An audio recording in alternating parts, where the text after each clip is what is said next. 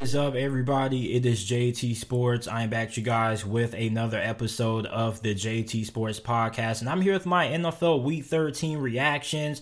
Going to be giving you guys my thoughts on the Los Angeles Chargers defeating the Cincinnati Bengals, the Pittsburgh Steelers pulling off a massive upset against the Baltimore Ravens, and lastly, what is Urban Meyer's future with the Jacksonville Jaguars? Will he return as the head coach for the Jaguars in 2022? Now, if this is your first time listening to the JT Sports Podcast, welcome. I appreciate you for tuning in. Make sure that you go ahead and follow me on all of my social media platforms. You can follow me on Instagram and Twitter at JT Sports underscore. Once again, you can follow me on Instagram and Twitter at JT Sports underscore. And also make sure that you are subscribed to my YouTube channel, which is JT Sports.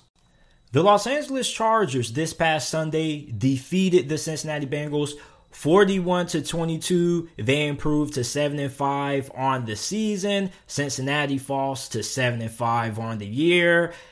If you watch this game, this game looked like it was going to be really one sided in the Chargers' favor because at the start of the second quarter, I believe, early on, it was 24 0. And I was watching this game with my homeboy, and I was telling him, man, the Chargers are about to blow out Cincinnati. And this was my game of the week. And I was kind of disappointed because I thought that this was going to be a competitive football game. And it looked like the Chargers were about to run the Bengals out the building. So I go ahead and I change the channel. And I believe I was watching the Falcons play the Tampa Bay Buccaneers until all of a sudden I got a notification on my phone the Bengals are right back in the game. So what happened? Well, when the Chargers got up 24 0, they ended up having the turnover bug on the offense, and Cincinnati's defense was able to get them back into the game. And then there was a while during this game where you thought that Cincinnati was going to be able to come back from behind and win this game because it seemed like they had all the momentum on their side. And coming out of halftime, I was still watching the game with my buddy. We went right back to watching this game because it was competitive, so it was worth watching again. And I was telling him, man, I think Cincinnati's going to win this game. And he was like, you think so? I was like, yeah. He was like, why? And I was like, because Cincinnati has all the momentum. They were just down 24-0. Now all of a sudden they're right back in the ball game. And then the Chargers end up putting the hammer down in the fourth quarter and they end up walking away with the victory. Now you have to give a tremendous round of applause to the Los Angeles Chargers defense in this game, especially when it came to stopping the run. Joe Mixon and the Bengals as a whole only had 96 rushing yards as a team, which is a huge accomplishment for the Chargers defense, holding the Bengals to less than 100 rushing yards on the ground because the Chargers have the worst run defense in the NFL statistically. They allow the most rushing yards per game than any other squad in the league. And they played a really good game against Joe Mixon. Joe Mixon only had a touchdown. He ran the ball 19 times. And the Chargers defense did a pretty good job slowing them down. Now, a big catalyst for that was because the Chargers got out to such a big lead early that Cincinnati kind of had to throw the football a little bit more to get back into the game. And also take into the fact that Joe Burrow had a injury to his pinky, so he wasn't really able to put a lot of velocity on the ball like how he would most times. Because when you're throwing the ball into a tight window, you got to be able able to add that extra oomph. And Joe Burrow wasn't really able to do that. So a lot of his passes looked like they were just floating in the air. You had a phenomenal touchdown grab by Tee Higgins. And, you know, I was just really impressed with how the Chargers were able to find a way to go into the fourth quarter, put the hammer down, and walk out with a very big win.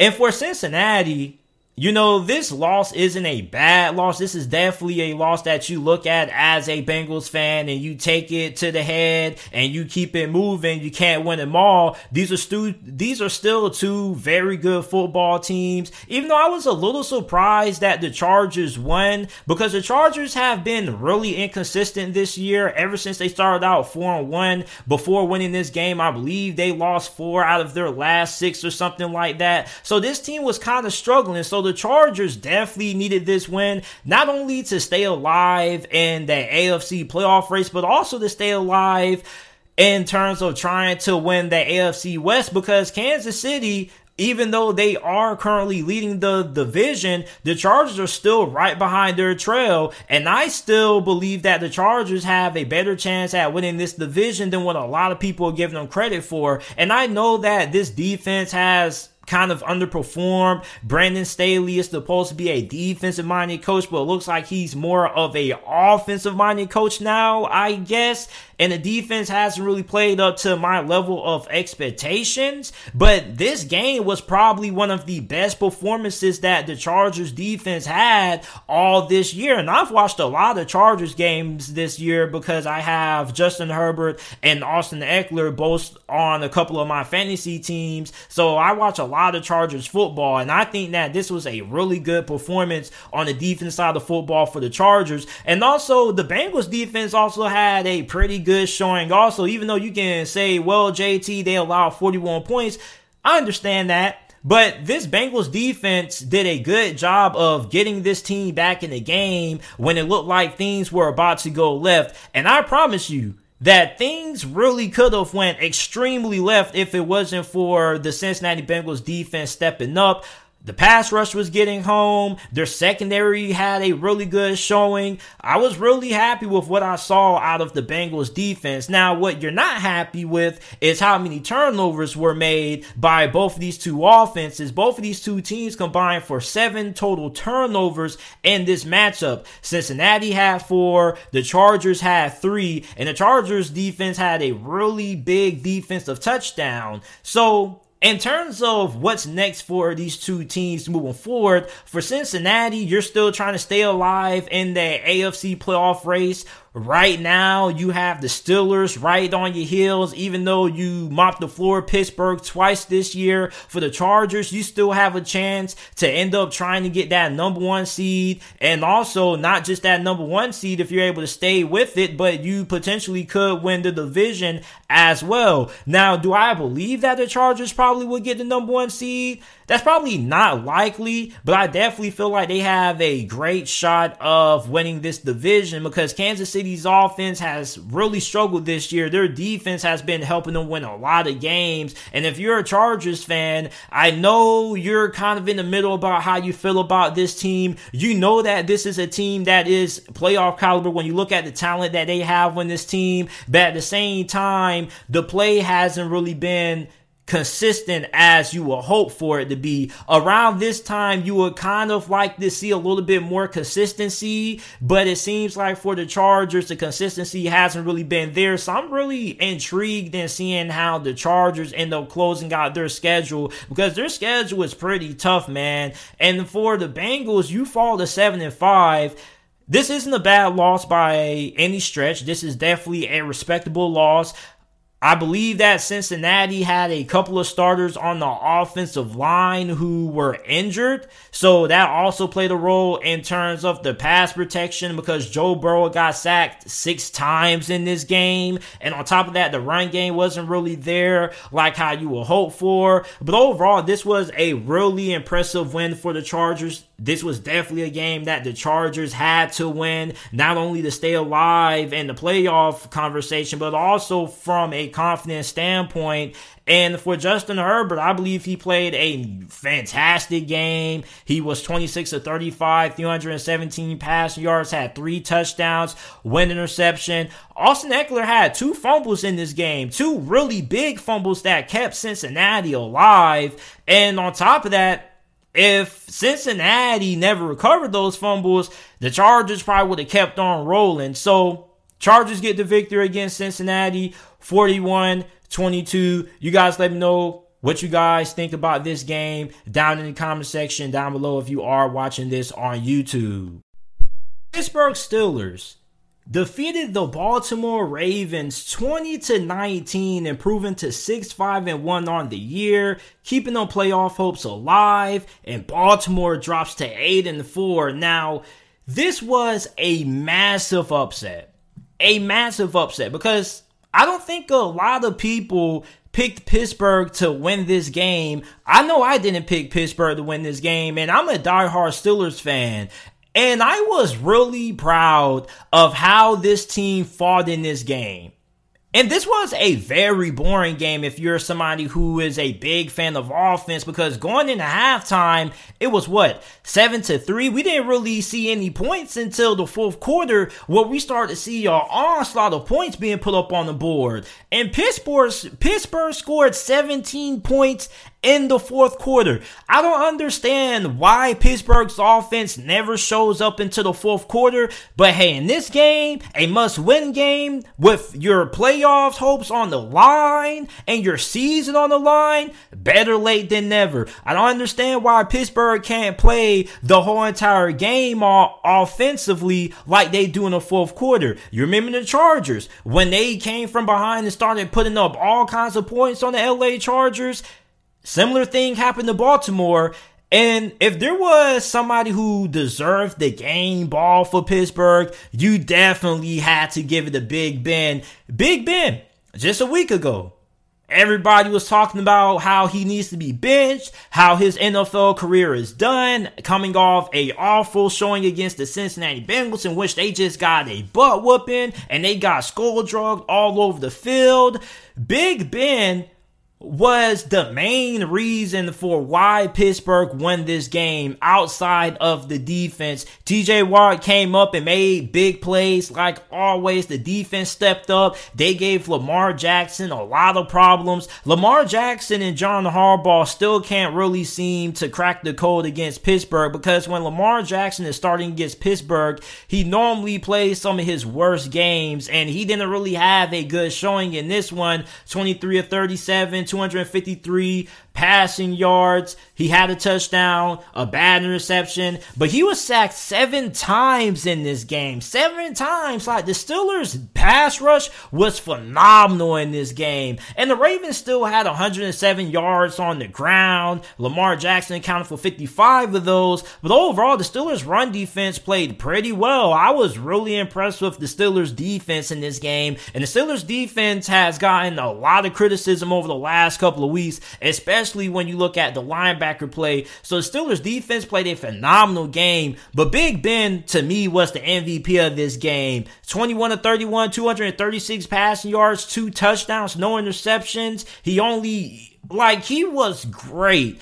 And we don't really know what the future has in store for Big Ben. There is a report going around that Ben Roethlisberger does not expect to return to the Pittsburgh Steelers next season in 2022. Now, we don't know if that means he's going to retire or if he plans on playing for another team, but this game definitely showed that Big Ben still does have little left in the tank. Now, does he have enough left in the tank that he could survive one more year? I don't really think so, but he definitely has enough in the tank that he definitely can lead Pittsburgh to the playoffs if it comes down to that. And they probably could win a playoff game with Big Ben if the offensive line plays the game that they did against Baltimore because that Ravens defensive line is incredibly underrated. That rookie they have, Oweh, that dude is a monster.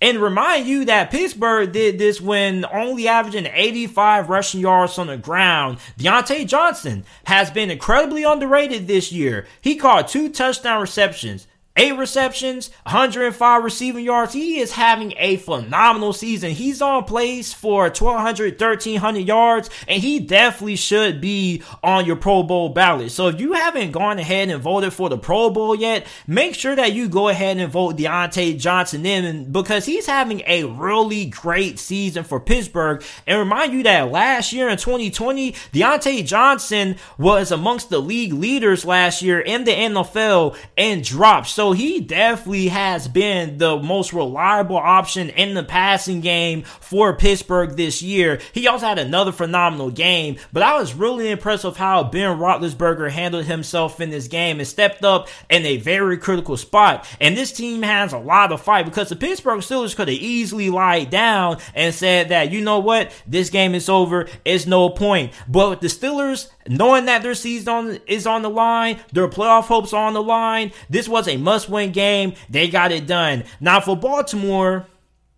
this team continues to amaze me because Baltimore has so many injuries. Start of the season, you lose four running backs, gone, out for the year.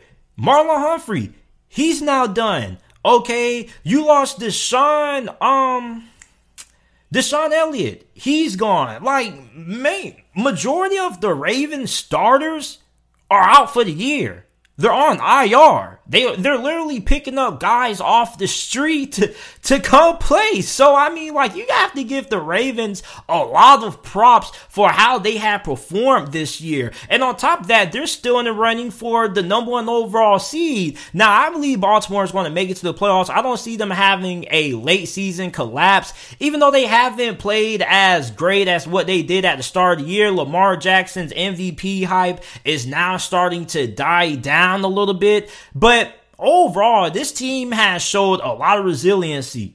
But Pittsburgh showed more resiliency in the fourth quarter. And Pittsburgh is not a playoff football team if we're looking at this team from a talent standpoint. And I know a lot of people get upset when I say that, but the reason why Pittsburgh is in playoff contention right now is because of Mike Tomlin. And on top of that, the veteran leadership of Big Ben. And not enough people are talking about that. This is a fairly young Pittsburgh Steelers team. This is a young Steelers team with a lot of inexperience, a lot of rookies in. Heck, there were two rookie starters. Well, a rookie starter on the offensive line. You got Kendrick Green, you had Dan Moore. Like this team is very young. Like there are a lot of rookie starters on this team. There are a lot of inexperienced guys on this team. There are guys who don't even have a lot of years playing under their belt so for Mike Tomlin, this has been a really good coaching job that he's done so far this year. And I know a lot of people look back at the Lions loss, well, the Lions tie. I still chalk it up as a loss because he didn't win. And a lot of people felt like Pittsburgh should have won that game. And they definitely should. But at the end of the day, Pittsburgh is still in playoff contention.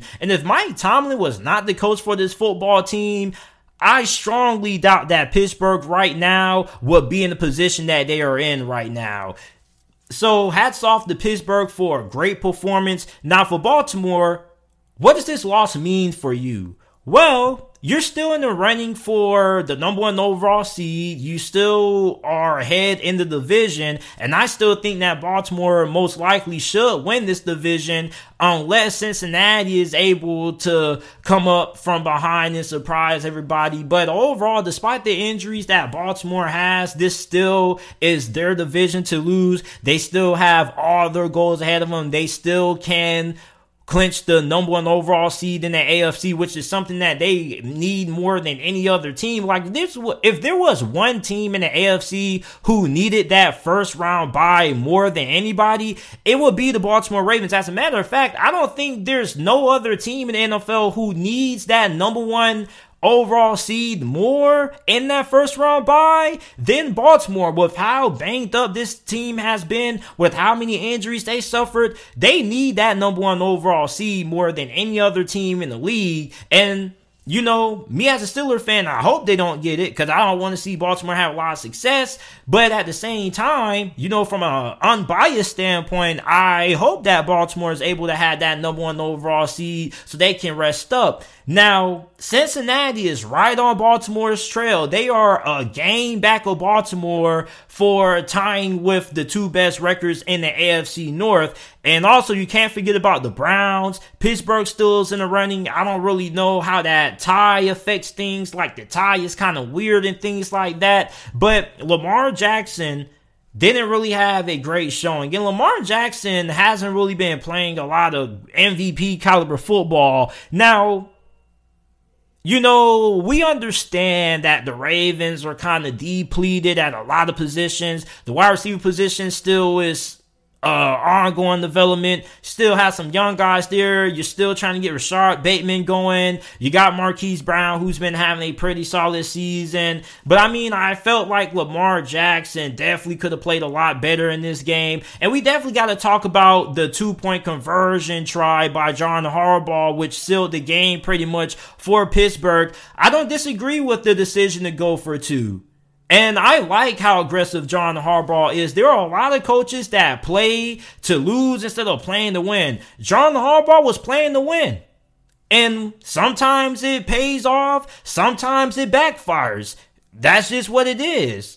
And I don't really think it's anything against John Harbaugh. I agree with the decision. Now, you know, the play probably could have been executed a lot better. Maybe the play calling during that situation could have been a little bit different because I probably wouldn't have tried to call that kind of pass play. I don't know why so many teams like to call those kind of plays in the red zone or on two point conversions. Doesn't really make a lot of sense to me. Like, yeah, if you can get the defense biting on the fake and they go to the other side, then yeah, it works. But overall, if I'm in that situation, I'm trying to pound the football in with either a design quarterback run with Lamar Jackson or I'm giving it to Devonta Freeman so he can run through the middle and convert. So I don't really have any gripes against the decision of Baltimore to try to win the game. I think it was a good decision. It backfired, unfortunately. And that's just the world we live in when, you know, we're judged based on the decisions that we make. So if we make a decision that ends up paying off and we get a lot of praise for it, but if we end up making a decision that ends up backfiring in our faces, then we get a lot of heat for it. That's just the world that we live in. I don't think now it's the wrong choice to go for it to win the game one two. Now it definitely was was a sloppy performance from Baltimore all the way around. This definitely is a game that a lot of Ravens fans are going to feel like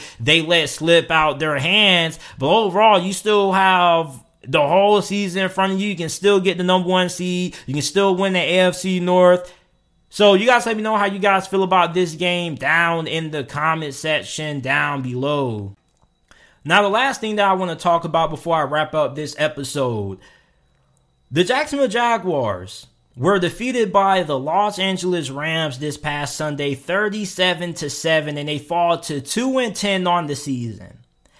And that leads me to my next question. Will Urban Meyer be the head coach of the Jacksonville Jaguars in 2022?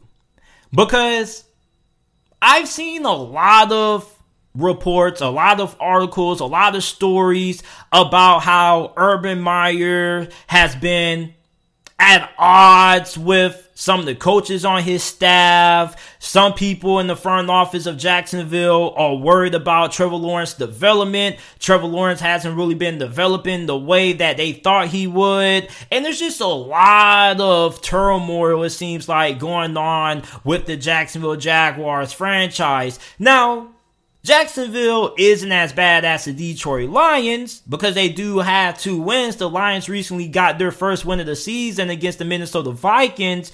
But I mean, at least Detroit in the majority of their games, you can say they have been competitive. They have had chances to win. Jacksonville, on the other hand, pretty much it seems like every single game they've been in, aside from a handful of them, have been blowouts. And they haven't really been close. And I've just been so confused with how Urban Meyer has handled this team. Like, he had the incident in the club, the thing with James Robinson. Like, I understand he may not be 100% and whatnot, but just all this year, I feel like James Robinson has been severely underutilized. And not to mention the fact that they drafted Travis Etienne right before the season began after the draft. And a lot of you guys who have been watching the channel back then knew that I was really upset with that selection. And Travis Etienne's injured. He hasn't even played this year. So there's just a lot of mess with this Jaguars franchise. And if you're Sean Khan, he is a patient owner, and I think he deserves a lot of credit for how patient he is. But I definitely feel like you got to be able to look at these red flags of Urban Meyer, and you got to be able to make a decision. Are you going to give Urban Meyer one more year, or should you just cut ties with them? Now, me personally, I probably would cut ties with Urban Meyer. Now, I'm not one of those success needs to happen overnight or you're getting fired. I understand things are a process, but at the same time, when you have a new head coach, you want him to be implementing a new culture. Okay.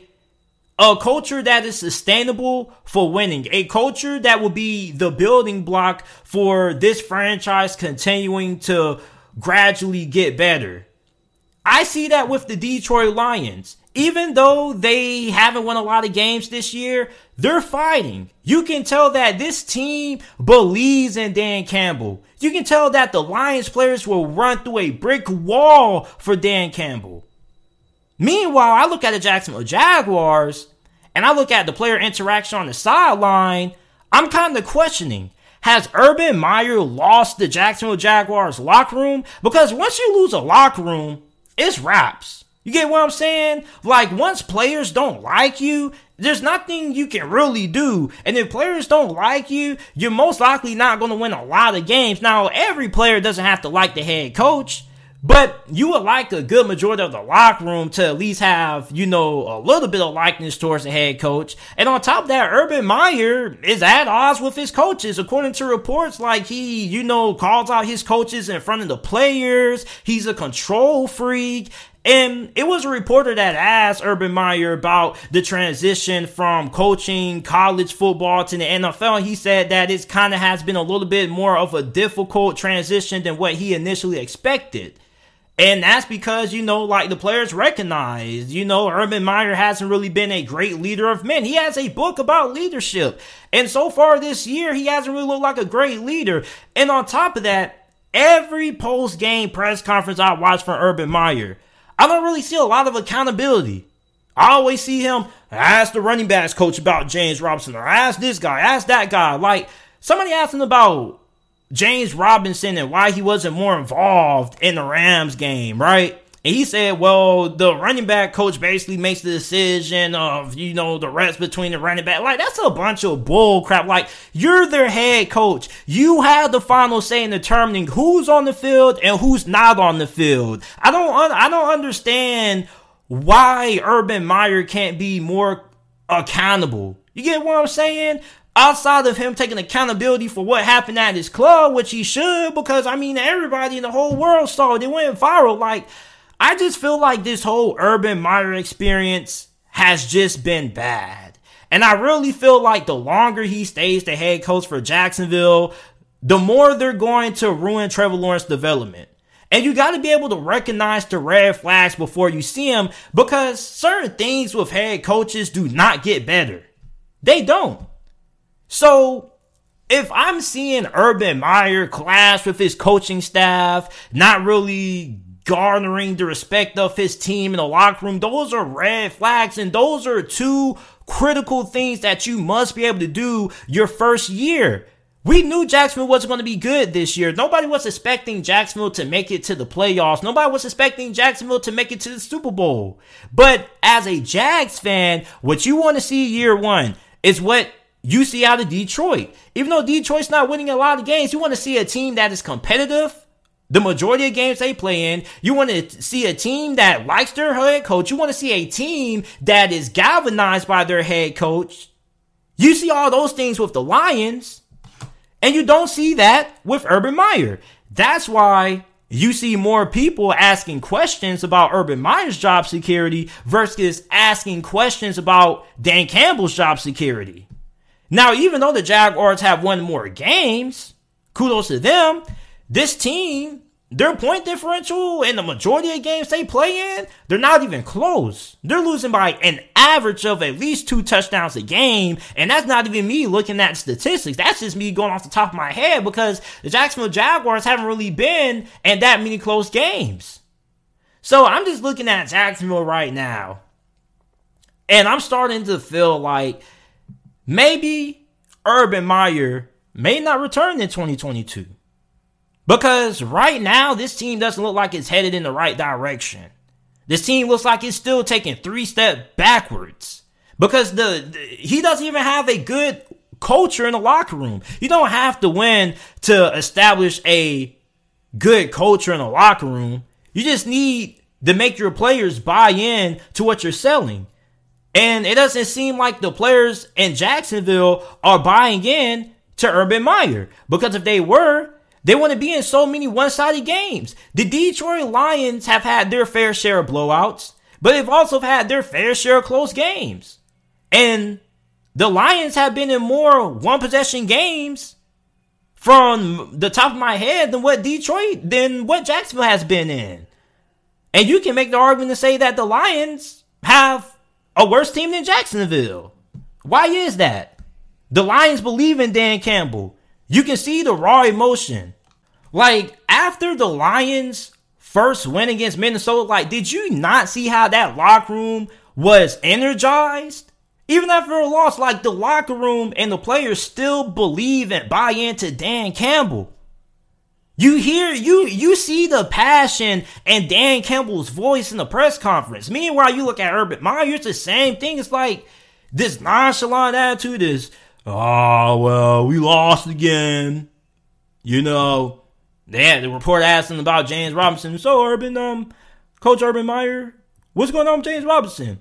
Why was he more involved in the game? Oh, well, he was kind of injured, and you might want to ask the running backs coach that. Like, you are the head coach.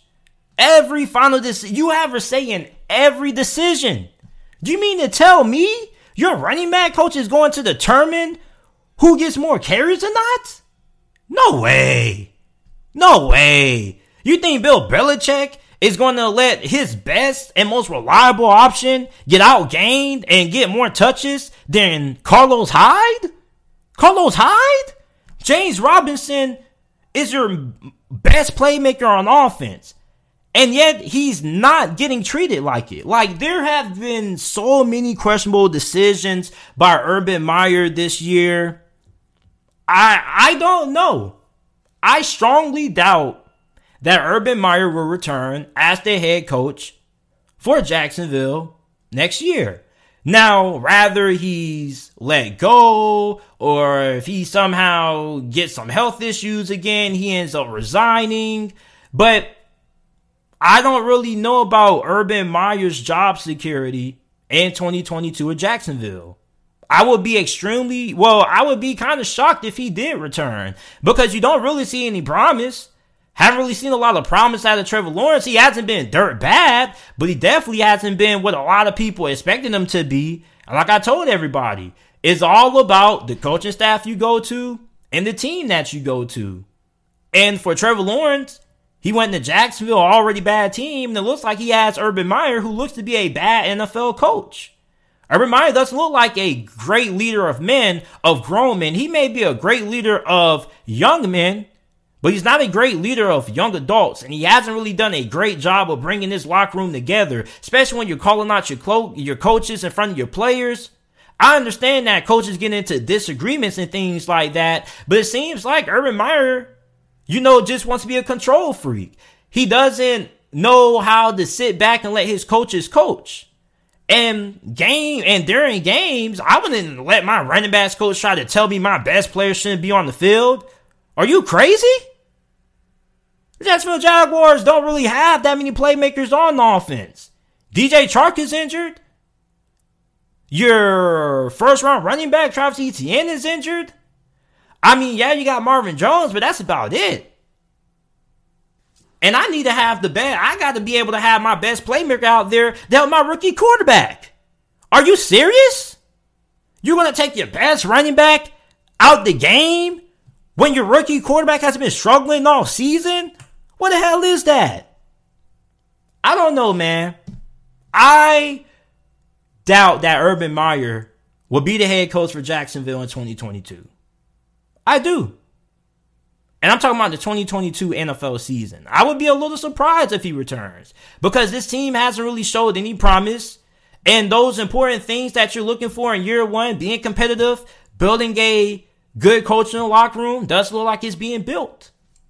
So you guys let me know how you guys feel about Urban Meyer down in the comment section down below. Do you guys believe that Urban Meyer will return as the head coach for the Jaguars in 2022 for next season? Make sure that you guys check out the JT Sports Podcast. Every video that's uploaded on the channel is uploaded in audio format. It's available on all podcasting platforms. All you gotta do is type in the JT Sports Podcast on any podcasting platform that you use. It should pop up.